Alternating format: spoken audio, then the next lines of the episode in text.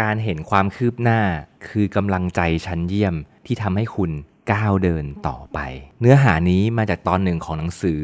Atomic Habits นะครับ หนังสือที่ขายดีไปกว่าหลายล้านเล่มทั่วโลกนะครับ เกี่ยวกับเรื่องของการเปลี่ยนแปลงนิสัย คนเราเนี่ย อาจจะล้มเลิกอะไรง่าย ๆนะครับ ถ้าหากว่าไม่เห็นความคืบหน้าของการเปลี่ยนแปลง และก็พบว่าหลาย ๆ ครั้งเราจะเปลี่ยนแปลงอะไรใหญ่ ๆ เนี่ย ในช่วงแรก ๆ ครับ มันมักจะไม่เห็นการเปลี่ยนแปลงอะไรเลย อย่างเช่น วันที่เราออกกำลังกายใหม่ ๆ ในช่วงสัปดาห์แรกเนี่ย แทบจะไม่เห็นการเปลี่ยนแปลงอะไรเลย การเก็บเงิน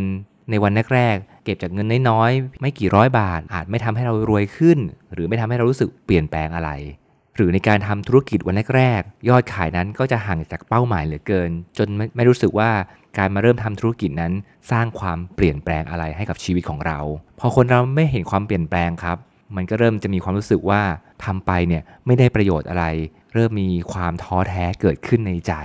แต่มันก็มีเทคนิคหนึ่งที่มาแก้ไขเรื่องนี้นะครับที่คุณเจมส์เคลียร์เนี่ยได้แนะนำเอาไว้นะครับ เราต้องทำให้ตัวเราเนี่ยเห็น หลักฐานของความเปลี่ยนแปลง หรือหลักฐานของความคืบหน้าในทุกๆวัน หรือในทุกครั้ง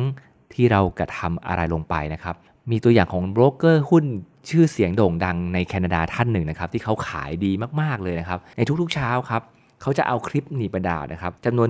120 ตัวครับใส่ในขวดโหลขวดหนึ่งและก็มีขวดโหลที่ว่างเปล่าอีกขวดหนึ่งวางข้างๆกันครับทุกครั้งที่เขาโทรหาลูกค้าครับเมื่อวางสายเสร็จแล้วเนี่ยเขาก็จะหยิบคลิปหนีบกระดาษเนี่ย ย้ายจากขวดโหลที่มีคลิปอยู่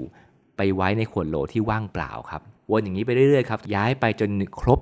120 ตัวครับผลจากการกระทำนี้ส่งผลอะไรบ้างนะครับ ทุกครั้งที่เขาย้ายคลิปนีบกระดาษเขาได้เห็นความคืบหน้าจากการโทรของเขาทุกๆ ครั้งครับคุณเจมส์เคลียร์ก็ได้บอกว่าคนเราเนี่ยมักจะเข้าข้างตัวเองเกินไปครับว่าฉันเนี่ยโทรเยอะแล้วทำไปเยอะแล้วซึ่งจริง ๆ แล้วเนี่ยถ้าหากว่าไม่ได้นับเป็นหลักฐานแบบนี้ ก็จะหลอกตัวเองว่าโทรไปเยอะแล้ว แต่ยังไม่ได้ผลลัพธ์อะไรเลย แต่ถ้าหากว่ามีการย้ายคลิปหนีบกระดาษอย่างเงี้ยทุกๆ ครั้งไปเนี่ยเราจะเห็นความสัมพันธ์ของการโทรแล้วก็ได้ผลลัพธ์นั่นเองครับ ซึ่งเราสามารถเอาสิ่งนี้ไปปรับใช้กับเรื่องอื่นๆได้นะครับ อย่างเช่น ถ้าเราอยากจะเป็นคนที่อ่านหนังสือเก่งขึ้น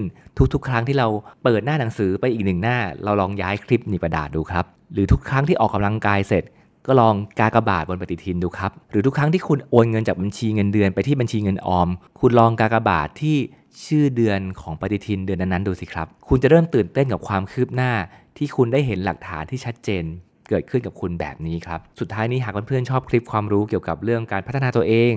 การเพิ่มความสัมพันธ์ให้ดีขึ้น การเพิ่มความสุขให้ตัวเองมากขึ้น ก็กดติดตามช่องนี้เอาไว้นะครับ ไว้เจอกันใหม่ในคลิปต่อไปครับ บ๊ายบาย